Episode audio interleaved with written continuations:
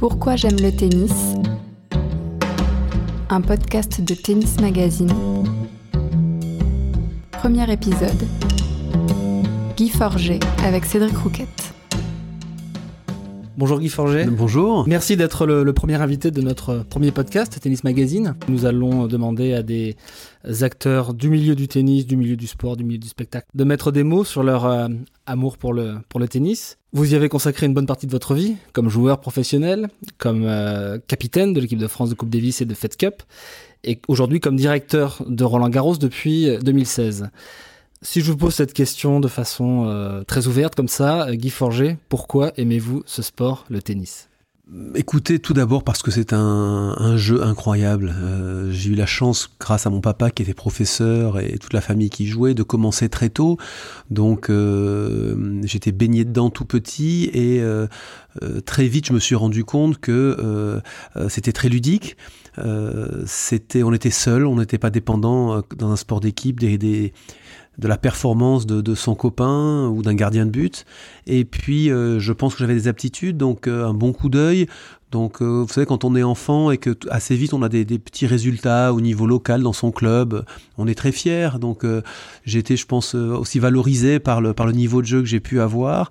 Et puis, ça m'a jamais quitté puisque c'est un, je crois que c'est une formidable école de la vie avant tout le tennis. C'est un sport où le, où le petit peut battre le grand, où le faible peut battre le fort. Toutes, toutes les périodes de l'apprentissage sont passionnantes. Et je dirais même encore aujourd'hui, lorsque je, je, joue avec des copains, j'innove, j'essaye de, de, de retrouver des en modifiant un petit peu ma technique, en essayant de, alors bien sûr un niveau bien moindre, mais euh, cette recherche permanente du coup juste, du coup parfait, euh, je trouve est une est une quête euh, et que je crois chaque joueur de tennis connaît bien finalement. vous avez commencé par nous parler de l'aspect très individuel du tennis. Effectivement, on ne dépend pas de son partenaire comme au foot. Ça peut être oppressant, ça aussi. Oui, certains d'ailleurs ne, n'aiment pas euh, les sports individuels pour ces raisons-là. Je crois que euh, ce qui est passionnant justement dans le tennis, c'est que euh, on a un filet qui sépare un adversaire. Ça peut être parfois comparé à un combat de boxe, si ce n'est qu'on se donne pas des coups physiquement, et on doit, par son sens stratégique, par ses choix, par sa, son self-control, arriver à, terrasser un adversaire. Vous savez, quand on est petit, euh, quand on est petit garçon en tout cas, qu'on joue aux billes, euh, qu'on fasse euh, une partie de ping-pong ou de pétanque, on joue beaucoup à la pétanque vers chez moi, enfant, on, essaye de battre, de battre l'adversaire, et même si après on en rigole, on peut un petit peu se moquer de son, de son copain. Euh, c'est ça, je trouve, la beauté d'un, d'un, d'un, sport ou d'une activité quelle qu'elle soit. Est-ce que vous vous souvenez du moment où vous avez décidé, compris que le tennis ce serait euh, votre vie, votre métier, une bonne partie de votre existence? Écoutez, le moment où je me suis dit vraiment que ça allait être ma vie, je crois que c'est tout simplement lorsque j'ai commencé à gagner des tournois chez les professionnels, des tournois, pardon, des matchs euh, chez les chez les professionnels. J'ai eu la chance, grâce à la Fédération française de tennis, d'avoir euh, quelques wildcards, notamment à Roland Garros en 1982. Vous voyez, ça remonte à longtemps. Et à la suite de, ce, de, cette invitation, j'ai passé deux tours dans le tableau Et c'est finalement, alors j'avais 17 ans, battant des, des, des, joueurs qui en avaient 30, euh, 35, euh, que je me suis dit, bah, euh, finalement, je suis compétitif par rapport à, à des gens dont c'est le métier. Donc, je vais encore progresser. Je suis malheureusement encore vulnérable et malgré tout j'arrive déjà à gagner des matchs donc voilà je, je me suis dit allez, je vais partir dans ce dans cette voie-là. C'est ce qui me passionne. Euh, je pense que je suis, euh, euh, j'ai des aptitudes pour pour faire cela. Et voilà, donc c'était c'était un, un, je pense un bon choix avec du recul. Et à ce moment-là, si on vous avait posé la question de votre amour de ce sport, de, de, la façon dont vous le viviez, dont vous le conceviez, avec forcément moins de recul qu'aujourd'hui, qu'est-ce que qu'est-ce que vous nous auriez dit probablement? Vous savez, je, je, voyais mes copains euh, qui euh, bah, d'abord faisaient des études, pour certains plus poussées, euh, et je me rendais compte qu'il n'y avait pas de choses qui étaient faciles dans la vie, on pouvait pas s'amuser tout le temps. Et moi, j'avais grâce justement à, à, à, ces aptitudes, cette chance de pouvoir finalement travailler, certes beaucoup, c'est pas toujours simple, mais en faisant quelque chose que j'aimais par-dessus tout. Il n'y avait rien à ce moment-là qui me passionnait ou qui me plaisait autant que d'être sur un cours de tennis. Je voyais pas le, temps passer, et j'avais le, le, sentiment que non seulement je progressais et en plus que je, je me validais finalement par rapport au regard des autres aussi. C'est important quand on est jeune, adolescent, de, de sentir qu'on prend sa place et qu'on qu'on devient quelqu'un de respecté de par ce que l'on fait. Donc euh, mon chemin s'est assez vite tracé, euh, alors que quand on est euh, justement, on approche des 18 ans, parfois on se cherche, on ne sait pas dans quel secteur de la, de la vie on va partir, professionnel, technique, scientifique, légal. voilà, donc moi assez vite ça s'est dessiné. Quel est votre plus vieux souvenir de tennis, de balle, de raquette, de club, de cours? La, plus vieille image qui vous revient? Je crois les, les, les, les, innombrables souvenirs que j'ai face au mur de mon, de mon club à Marseille, du tennis club de Marseille. J'ai commencé, je crois, à taper, j'avais avoir 3 ou 4 ans. Euh, avec une raquette que mon papa m'avait sciée. C'est une raquette en bois parce qu'elle était trop longue, bien sûr, trop lourde pour moi à emmener. Très vite, je me suis rendu compte qu'à force de répéter contre ce mur, je pouvais faire un échange, un dialogue. Et donc, je m'imaginais des parties euh, euh, face à un adversaire et je me mettais des challenges. Et je crois que jouer contre un mur, c'est une formidable école finalement de d'apprentissage puisque la, la, balle finalement revient seulement si on l'a bien envoyée contre le mur donc ça demande un contrôle, une maîtrise et une répétition de coups comme des gammes pour un pianiste qui m'ont permis je crois assez vite euh, de, de, progresser peut-être plus que les autres parce que justement j'avais joué autant au mur. Donc le tennis chez vous c'est une affaire de famille, votre père jouait, je crois que votre grand-père jouait aussi. Oui, ma mère, mes frères, sœurs, tout le monde jouait, oui. Vous avez le choix On a toujours le choix dans mon cas, il me semble que j'étais heureux de faire partie de cette espèce de famille de, de, de, dingue de tennis. Et, très vite, je me suis rendu compte que j'allais pouvoir tous les battre. D'abord maman, euh, c'est arrivé assez vite.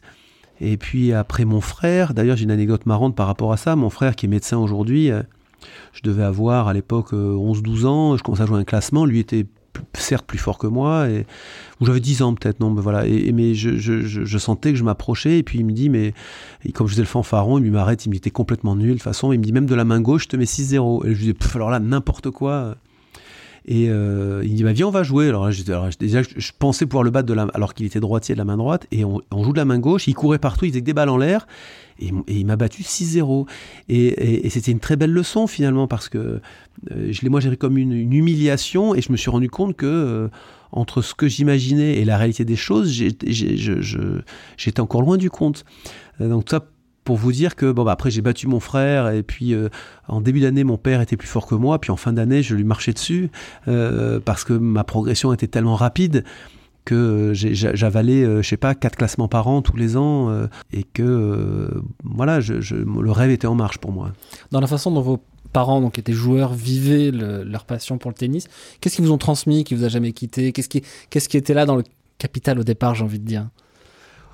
Bah, chez, mes parents, la passion du jeu déjà. maman aimait bien le tennis, mais surtout mon père était euh, d'abord il, travaillait de, de, 8h le matin, il donnait ses leçons à 8h, 8h30, puis il rentrait à 8h30 le soir, il s'arrêtait une demi-heure pour manger un sandwich. Tout ça pour vous dire que il faisait, bien plus que les 35 heures, et pourtant on roulait pas sur l'or. Et euh, euh, mais quand moi je sortais de l'école, bah, j'allais à pied de, mon, lycée au club de tennis et je faisais mes devoirs là-bas et j'attendais que mon père termine ses leçons et puis me ramener à la maison et après on dînait tous ensemble. Et puis le week-end alors le mercredi on était c'était congé il y avait l'école de tennis et moi j'allais jouer avec mes copains. Et le week-end il y avait les interclubs. Donc euh, soit les interclubs soit, des, des, des, tournois euh, des petits tournois du club que mon père organisait donc faisait les tableaux. Et donc j'étais euh, du, du, matin au soir dès que j'avais des vacances au club de tennis. Il y avait, il y avait rien d'autre que ça et moi, j'évoluais dans, dans ce monde, je voyais des, des grands, des, des, des, des, anciens, et que des gens passionnés par le jeu. Donc moi, j'ai grandi avec des gens qui étaient tellement heureux dans ce club que, que, que, cette vie de club était euh, pour moi fascinante. Et, j'en faisais partie, donc je faisais partie de cette espèce de famille euh, de, de, de, de, tennisman passionnés. Et puis, euh, c'est pour ça qu'à quelques années plus tard, lorsque j'ai commencé à jouer les grands tournois, je, je savais d'où je venais. quoi. Votre père jouait à un, très bon niveau. Mon père était en première série, oui. était première série. Vous, vous vous souvenez avoir assisté à beaucoup de ces matchs? Oui, oui, oui. Euh, dans, quel, état d'esprit il, il, était plus première série à ce moment-là, mais il était encore en, en, milieu tête de seconde série et, euh, et euh, j'étais admiratif de ce qu'il faisait. D'une part parce qu'il n'était pas très puissant, il était grand mais il n'était pas très puissant. Et il avait un très très bon toucher de balle, il, avait des, il faisait des amortis incroyables, il rendait fou ses adversaires euh, avec un style de jeu, je répète, très varié, euh, fait de changements de rythme, d'amorti, de montée à contre-temps. Et j'étais très fier de le, de le voir jouer. Et, en plus, il était grand, il était très élancé, il était un tennis très fluide. et puis des fois, il battait des, des, des, gens de 20, 25 ans, alors qu'il en avait 45, 50. donc voilà, j'étais, j'étais, oui, j'étais très très fier. C'est mon papa, il est fort, il est prof, et en plus il est fort, donc ouais, c'était chouette. Et à votre tour, qu'est-ce que vous avez transmis à vos, à vos fils, tout en veillant peut-être à, ne pas les écraser par le fait d'être enfant de champion. Bon, Je pense que ça n'a pas dû être simple pour eux, même si l'un et l'autre jouent et ont joué à un très bon niveau amateur puisqu'ils ont été, en tête de seconde série tous les deux, ils ont été négatifs. Mais ils ont passé moins de temps que moi au tennis finalement, parce que mm, lorsque j'ai arrêté ma carrière, ben moi le week-end des fois j'ai envie d'aller au ski, je faisais d'autres choses et, je leur ai fait faire plein d'autres activités. Mais ils ont passé beaucoup moins de temps que moi sur les cours de tennis, donc euh, peut-être qu'à leur plus jeune âge, euh, s'ils avaient rêvé autant que moi autour des cours, à regarder les anciens jouer, peut-être qu'ils auraient été encore plus forts. Vous jouez encore?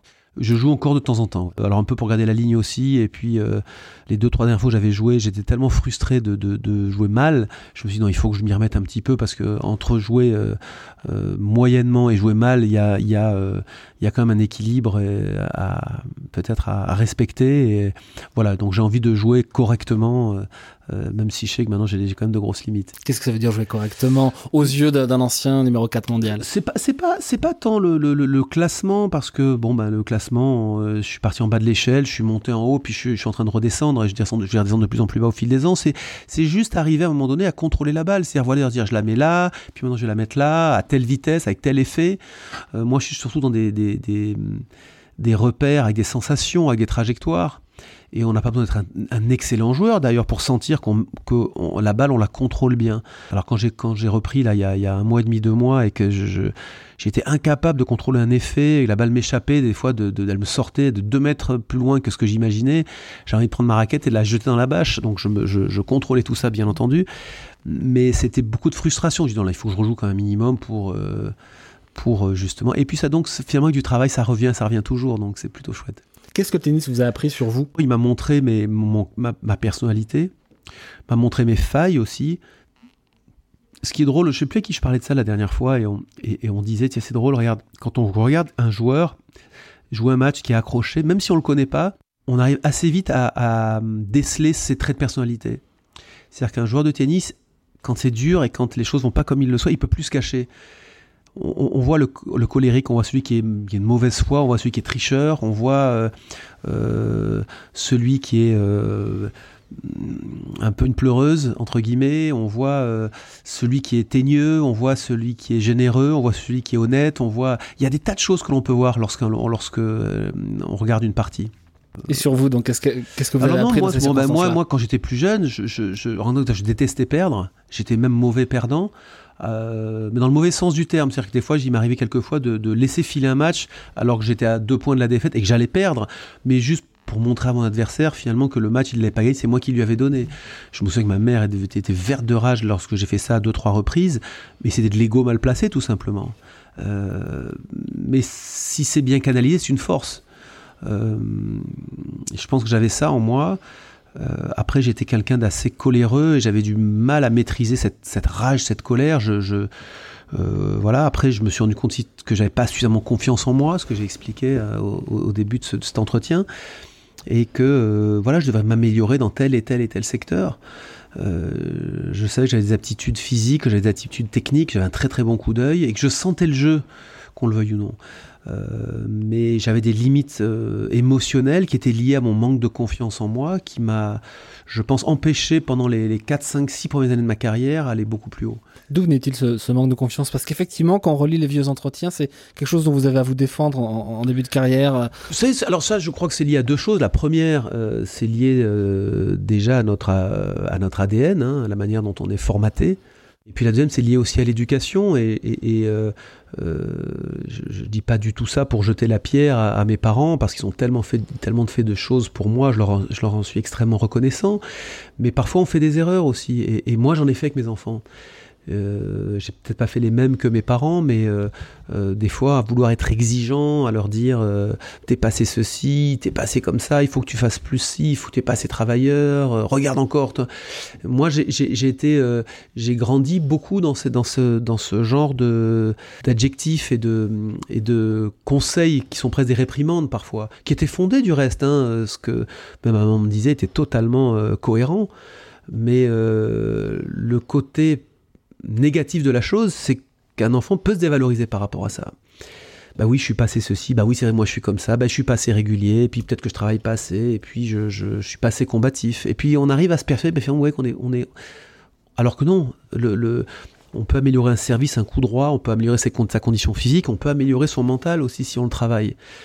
Et euh, c'est le message chaque maintenant que je dis à des entraîneurs quand je parle avec eux ou à des parents d'enfants ne mettez pas vos enfants dans des boîtes, ne les, cataloguez pas trop vite parce que tout peut changer. N'importe qui, Federer, jeter sa raquette quand il était petit, était insupportable sur un terrain.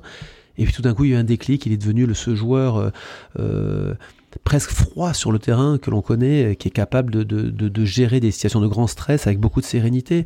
À partir du moment où on prend conscience et qu'on travaille dans ce sens, on peut vraiment s'améliorer.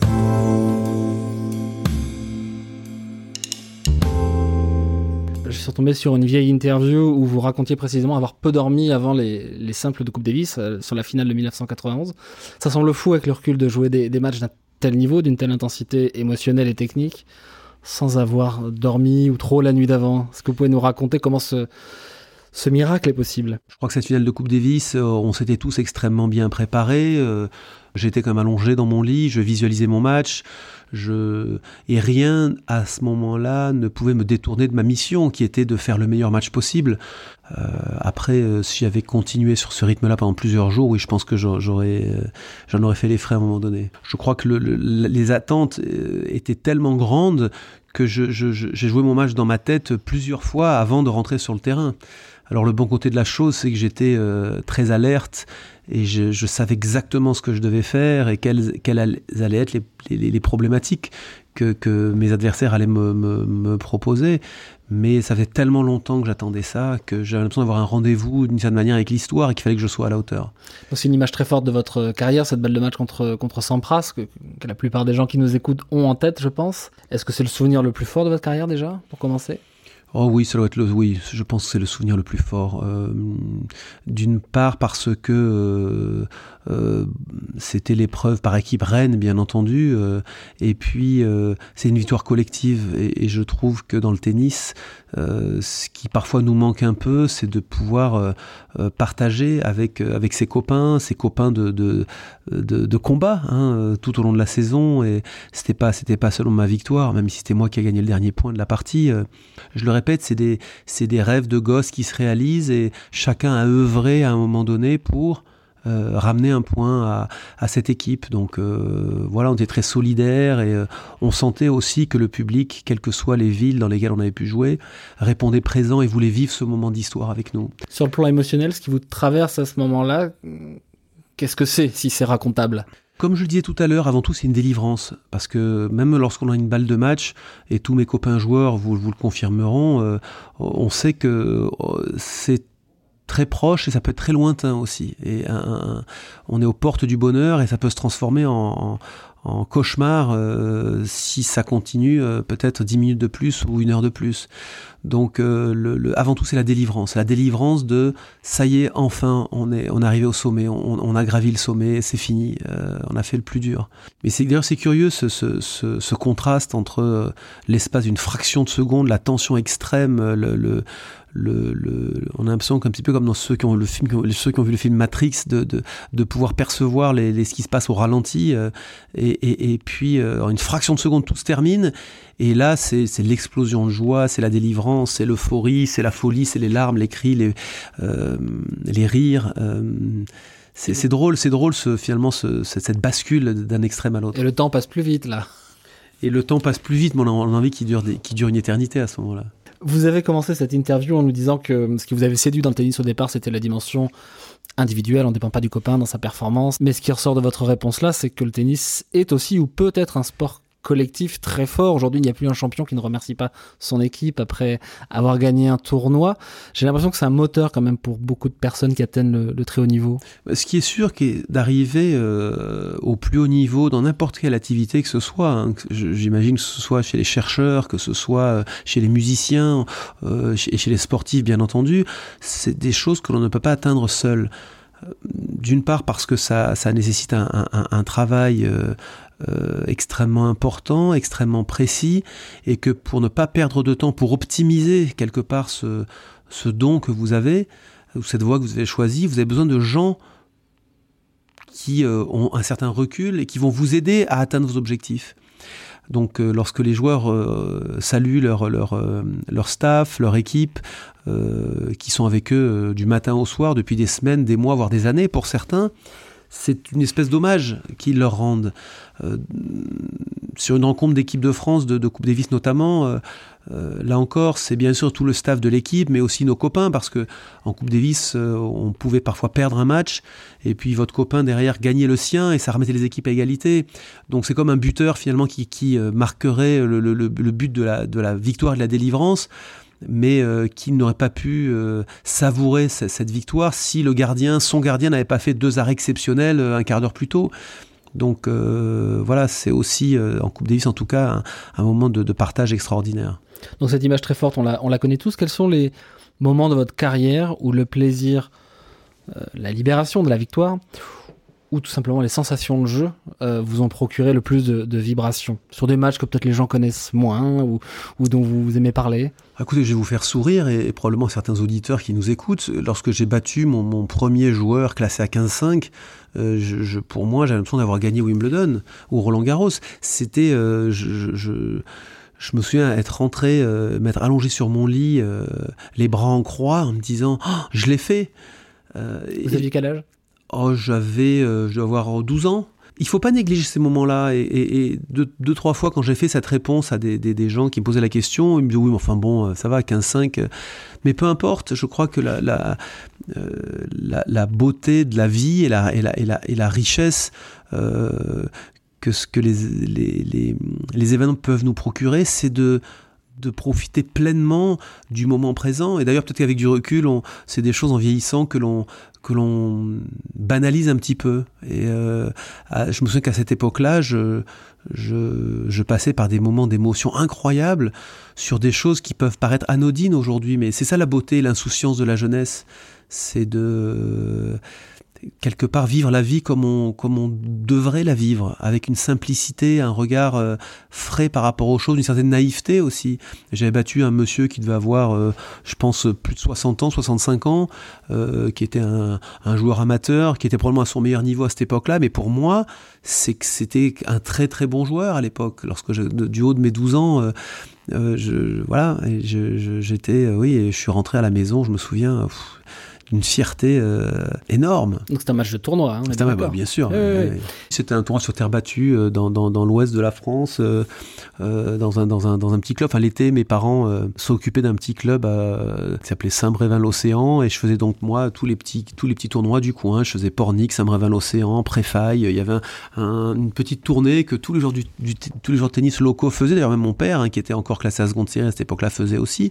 Donc moi, j'attaquais bien plus tôt que lui, mais euh, pour un petit garçon, c'est chouette de se dire je suis le même temps que mon papa, même si lui euh, va peut-être jouer les, les, la, finale dans, dans, dans, une semaine ou dix jours. Moi, je, à mon niveau, je commençais à battre des joueurs classés, donc je me prenais déjà pour un, un tout petit, un mini, un mini champion. Enfin, c'est l'idée que je m'en faisais. Euh, je, je, je, suis un peu nostalgique de, de, de cette époque-là d'autres victoires euh, qui vous ont procuré ce type Alors, voilà, mais après tout au long de, de, de mon, mon, mon, parcours, j'ai eu ce, ce, rapport justement par rapport euh, aux, adversaires que j'ai battus et aux joueurs euh, de mieux en mieux classés. en début de saison, un joueur qui pour moi qui était zéro, c'était intouchable. Et puis lorsque je commençais à en battre 5, 6, 7 de suite, je me suis dit bon bah finalement zéro, c'est pas terrible. Puis après j'ai battu à moins 15, moins 30. Puis je m'en faisais une montagne. Et puis quand je les ai battus, je me disais ouais bon bah finalement ils ont ils ont des lacunes, ils sont vulnérables. Et puis comme ça jusqu'au plus haut niveau finalement. J'ai des souvenirs de, de, quelques matchs où j'ai euh, joué probablement le meilleur tennis de ma carrière contre ma Pete Sampras notamment, que ce soit en finale de Bercy ou euh, en finale de la Coupe Davis, de, de, de, le regarder à un moment donné dans un moment difficile et de me, et de me dire euh, bon, on va voir si t'es aussi solide que ça quoi, parce que tu vas voir moi je vais être je, je, vais être bien présent et tu vas voir ce que ce que, ce que je vais t'envoyer quoi. Et avec du recul, c'était pas du tout dans ma nature d'être comme ça. Et donc ces matchs-là et euh, euh, cet état-là, à un moment donné, il n'a pu exister que parce qu'il y a eu euh, ces, euh, ces 15 années précédentes de, matchs, de remise en question, de confiance en soi qui a grandi. Et, c'est ce qui fait dirais, toute la beauté finalement de l'apprentissage d'un art ou d'un sport cette zone, cette fameuse zone que les grands joueurs euh, touchent quelquefois dans, dans, leur carrière. Vous, l'avez, vous avez des souvenirs précis de, de, de, minutes comme ça qui se sont écoulées comme dans un film Oui, parce que, parce que c'est tellement éphémère finalement que euh, on, on le retient et, et, et moi j'étais conscient que c'était quelque chose qui était éphémère parce que je crois que la perfection n'existe pas. On essaie de s'en approcher en s'entraînant 4-5 euh, heures par jour pendant des années, des années, des années.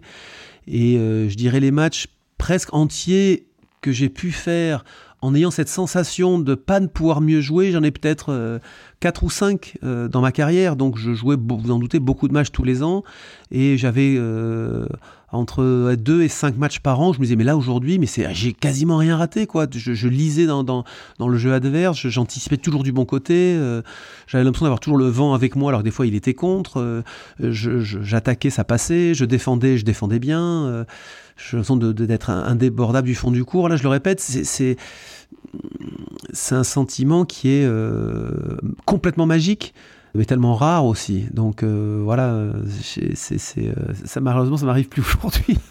Et tout ça en 1991 ou Non, non, non, il y a, eu, d'autres, d'autres, j'ai eu d'autres matchs aussi où j'ai eu euh, le sentiment de, de, d'être même étonné parfois de, sur le terrain de, de, de la du niveau de jeu que je pouvais avoir. Alors c'est toujours pareil, hein, c'est par rapport aux, aux limites que l'on se fixe.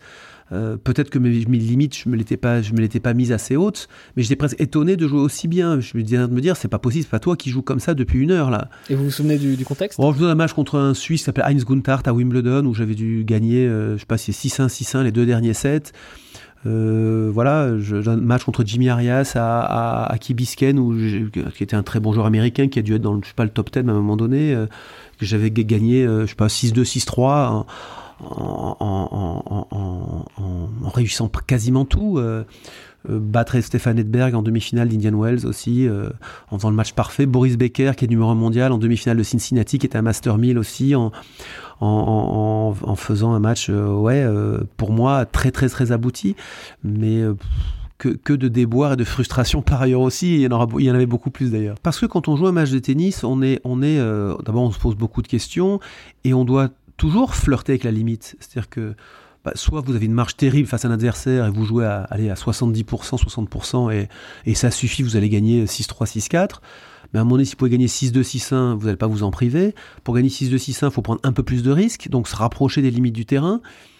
Et parfois, c'est marrant de dire jusqu'où je peux aller, jusqu'où je peux pousser mes limites, voir si, ça passe. Et des fois, on se rend compte qu'on est à la limite. On dit, mais non, mais si je vais plus si je m'approche plus des lignes, si je joue plus vite, je vais faire des grosses fautes, c'est pas possible.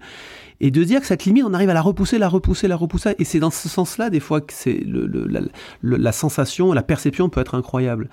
Alors, soit vous avez en face de vous un joueur euh, qui, qui, est numéro un mondial et qui est tellement fort que vous essayez de, de faire ça dès le début, parce que c'est votre seule chance de vous imposer. Et des fois, vous n'y arrivez pas, donc vous perdez facilement. Mais vous savez que si vous jouez à 80%, vous n'avez aucune chance. Donc, on, flirte en permanence finalement avec euh, voilà le virage qu'on peut prendre à 80 km/h. Bah, euh, si je le prends à, à 70, euh, c'est sûr je vais pas sortir de la route, mais je gagnerai pas la course. Donc il faut que j'arrive à le prendre à 70, 79. Et puis on, le passe une fois, on le passe deux fois, on le passe trois fois. Et si je peux le passer à 79.8, il faut pas passer à 80.1 parce qu'on sort de la route. Et c'est cette recherche permanente de, de, finalement de cet équilibre qui est très précaire qui est, euh, je trouve, qui est, qui est, qui est, qui est fabuleux. Et, et, quand on voit aujourd'hui Nadal ou Federer jouer à, à 38 ans euh, sur le fil du rasoir comme il le fait avec des choix très offensifs et une réussite insolente, il est complètement dans cette zone et il arrive en permanence à être, euh, à trouver le bon dosage. et c'est magnifique à voir. Ça ne vous est jamais arrivé dans votre carrière de joueur ou, ou de capitaine d'en avoir un peu marre de tout ça? Oui, bien sûr. Dans quel contexte du coup? Lorsqu'on est loin de chez soi pendant, pendant des semaines, euh, lorsque on a, on a ras-le-bol d'être à l'hôtel, euh, de faire des room service, euh, lorsque l'on en a marre d'entendre la télévision en anglais, ou on a envie de revoir ses copains, de revoir ses enfants, on a envie de dormir à la tête contre son oreiller. voilà, or c'était des moments qui étaient rares, mais il y y avait tellement par ailleurs de, de moments formidables. Euh, d'émotions euh, rares que euh, on, en oublie finalement après assez vite les, contraintes. Et puis vous avez des contraintes, j'imagine que vous dans votre métier vous en avez eu. Je pense que l'étudiant qui prépare médecine, qui passe son internat, qui est enfermé dans son dans, dans, sa, dans son bureau pendant des heures et des heures pour apprendre des choses par cœur, c'est pas toujours fun. Donc on a tous notre lot parfois de, de, moments ingrats, un peu difficiles, mais qu'il faut accomplir pour bah, un jour maîtriser complètement son sujet. Vous arrêtez votre carrière en 1997. À ce moment-là, est-ce que vous savez, est-ce que vous sentez que vous allez rester dans le milieu du tennis et y occuper encore beaucoup euh, de fonctions importantes? Non, vous savez, à ce moment-là, je n'ai pas, de, pas de vision précise sur ce qui va se passer. Euh, je sais que je resterai dans le sport d'une manière ou d'une autre parce que j'aime ça. Je sais que j'ai mis euh, un petit peu d'argent de côté qui va me permettre de, ne pas avoir à choisir quelque chose tout de suite parce que je, j'ai été euh, prudent et euh, j'ai acheté ma maison, donc j'ai un toit pour dormir. Je, voilà, j'ai mes enfants qui sont en bas âge et j'ai beaucoup de temps à leur donner. Je vais m'occuper d'eux. D'un point de vue personnel, je suis très épanoui. Donc non, je ne suis pas inquiet de la suite. Je me dis bon ben, j'ai pas besoin de me presser. On verra bien comment les choses vont se, vont se dérouler. Et ça vous surprend avec le recul de n'avoir jamais décroché très très très longtemps de, de ce non, sport je, je, je, pense que je pense que j'ai eu de la chance parce qu'il y a toujours des choses qui se sont présentées. Euh, j'ai pu saisir la balle au bon à chaque fois en passant d'un euh, presque en sautant d'un rocher à un autre. Et à chaque fois sur ce rocher, j'y étais bien. Donc, euh, je... oui, j'étais pris. Je pense que j'étais très privilégié quand même. Quand vous ne serez plus directeur de, de Roland Garros, est-ce que, d'après vous, vous resterez dans le milieu du tennis? Est-ce que vous serez encore consultant à 75 ans, 80 ans Je ne sais pas, euh, peut-être. Mais, mais, je vous dirais oui par, par amour pour le jeu. Euh, je serai, très proche d'une manière ou d'une autre. Alors, ce sera peut-être plus mon activité principale, encore que j'aurais envie en tout cas d'y rester. Si ça ne se passe pas par la force des choses, bah, tant pis, je regarderai comme vous le tennis à la télévision et j'irai voir mes, mes, vieux copains à Roland Garros ou ailleurs. Mais je, non, je m'imagine pas du tout tirer un trait et euh, euh, tourner le dos à, ce qui m'a tant donné. Dernière question, un peu piège, mais quels sont parmi les gens que vous avez croisés dans votre euh, carrière de joueur, d'entraîneur, de dirigeant, les personnes qui ont le plus rendu service au jeu, mais qui n'en sont pas assez souvent créditées à vos yeux? Oh, C'est une, bonne question, mais en même temps, je dirais qu'il y, y a, tellement de gens qui ont enfin moi qui m'ont marqué, euh, qui m'ont aidé. Euh, euh, ils ont peut-être pas suffisamment conscience aujourd'hui. Je pense que pour faire un clin d'œil à mon, à mon pote, à Yannick Noah, qui est mon ami depuis, depuis de très très longue date, les gens mesurent pas ce qu'il a apporté au tennis français. Moi, je suis avec du recul aujourd'hui très reconnaissant et, je mesure tout ce que tout ce qu'il a fait pour le tennis et les victoires aujourd'hui, même de, de joueurs comme Lucas Pouille, comme Joe Wilfried Songa, comme Gaël Monfils, elles sont à donner au crédit d'Yannick parce que c'est lui qui nous a inspirés et nous qui avons inspiré d'autres après sur une manière de fonctionner, de s'entraîner, de nous impliquer dans nos projets, nous montrer que c'était possible. Euh, Yannick, je pense, a ouvert un tas de portes euh, à sa manière, avec ses excès, avec ses erreurs aussi. Hein. mais Yannick est un pionnier dans plein de domaines. Euh, au moment où on, ne connaissait rien véritablement de la préparation physique, de la préparation mentale, de la de l'envie de gagner, de la euh, du sens du combat. Euh, Yannick, sous cet aspect-là, je veux dire, a été, enfin pour nous en tout cas de ma génération, un, un, modèle et voilà, beaucoup de gens aujourd'hui le considèrent comme un, un chanteur merveilleux, mais je pense que certains en oublient aujourd'hui tout ce qu'il a tout ce que le tennis lui doit finalement. Merci Guy. Avec plaisir. On se retrouve très vite euh, pendant le grand rendez-vous annuel Roland Garros. Merci à tous, à bientôt.